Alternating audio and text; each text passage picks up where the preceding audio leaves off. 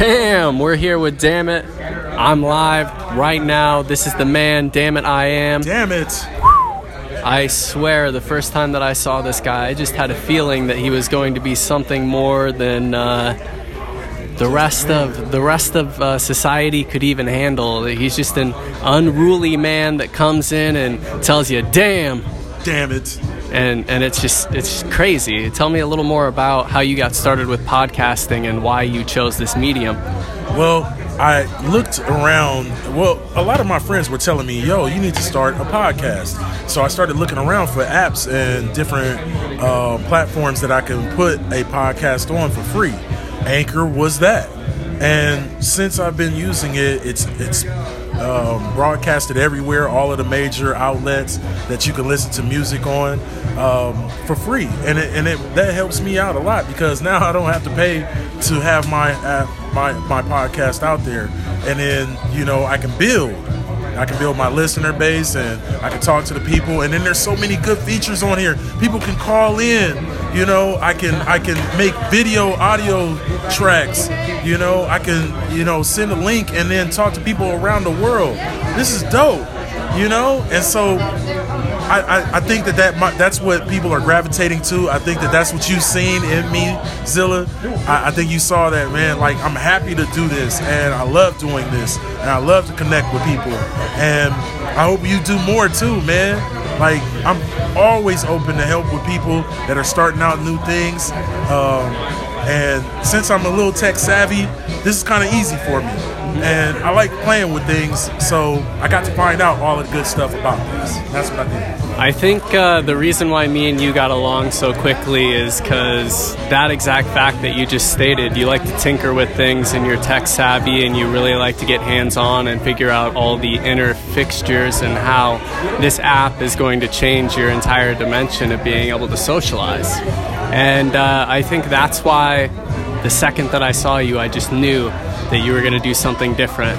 Because at this point, I mean, hell, you've got a voice, you're ready to use it, you go out, and uh, you know you, you show up to all these sessions and you really put an effort into trying to get people to come out and enjoy and have a good time and you document you know who's got bad pre-rolls or what you're buying what you're getting how do you feel about the Terp market getting rid of all cartridges. Okay, well, that's what we are going to be talking about this week. Terp has made the stand to get rid of, uh, not get rid of, but just tell vendors, hey man, we're not going to have that no more at our markets because of the the way things have been going. So I think I think it's a, a, a, rare stance. Not very many people are just going to come out and just ban things. I mean, um, and to self, you know, proclaim like, yo, man, we need to stop this and we need to stop that. I think it's a good idea. Um, but I'm also I'm also like, yo, kind of in between on this where I wanna I wanna have more research. Uh, it just seems like right now we're jumping and shooting from the hip. So I would rather be safe than sorry. And personally, I don't really smoke cartridges myself anyway, unless it's from a reputable brand that I know this is like from them. You know, not a bootleg or anything like that. You know, I definitely want to make sure my shit's real because I want to know what I'm putting in my body. You know. Absolutely. And exactly as you said, I want to know what I'm putting in my body as well. At one point in time, I went to a guy's house and I was hanging out with him and we were chilling and I was supposed to help him with the computer. And then he tried to drug me with a cartridge that was homemade. I could tell that it had this nasty residue in it. It looked like it had heroin dripped in or something. And he handed it to me and I looked at it and I just felt death instantly. I knew the difference between this cartridge and a good cartridge, and the fact that I took the time to examine what this person gave me made me really realize hey, there is a shit fest of people out there that are willing to use these to get what they want or you you know like utilize you uh, but then also at the same time, you don't know what's getting mixed in and what kind of dilutants.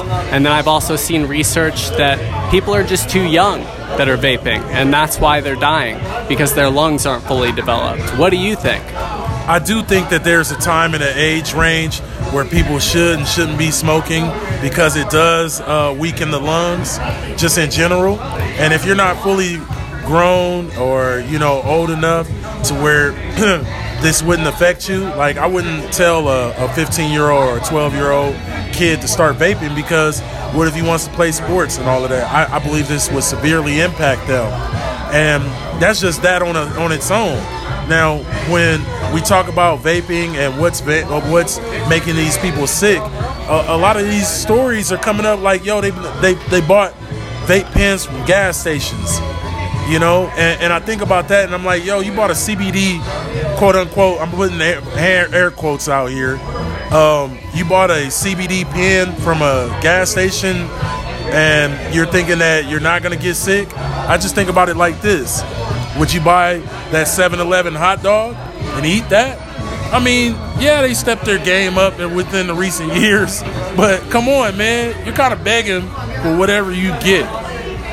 You know, that chicken roller or whatever that is, man, if you shit yourself the next day, just just know.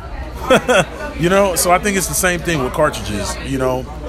Uh, know your source, uh, know your vendor, know know know your reputable brands, and uh, that's the way you can protect yourself. Mm-hmm. I think that's the only way. Do you have any certain brands that you're actually interested in? I do actually like um, uh, Kurvana. They're one of the brands that I trust. Like personally, they they, they are the ones that are reputable. Uh, I see them in a lot of shops. They have their certificates, authentic, authenticity stickers, and stuff like that.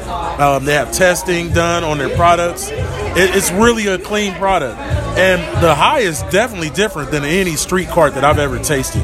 You, you literally the terpenes make most carts, regardless of what they are.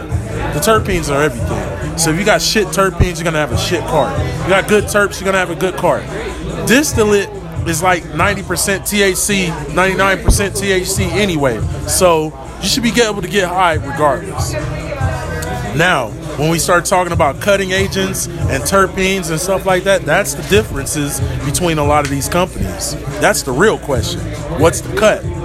You know? So, you know, if you got brands that are uncut, raw, or they have a, a very high percentage of THC and it's and it's labeled correctly, that's what's up. No bubble movement.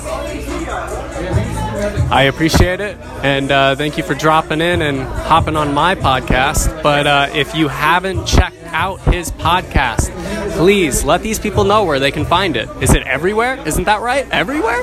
Oh, damn it, we're live. It's everywhere, damn it. You can catch me on Spotify, Stitcher, Google Podcasts, Apple Music, Apple Podcasts. I mean, I'm everywhere, damn it. And then if you don't catch me at the show, which you can catch me live, damn it, from the Terp Market Los Angeles, secondhand Sundays. You can find me online. Now, I'm trying to get into um, putting the, my stuff onto YouTube. That's coming soon, so get ready, tune in. Damn it, we're live.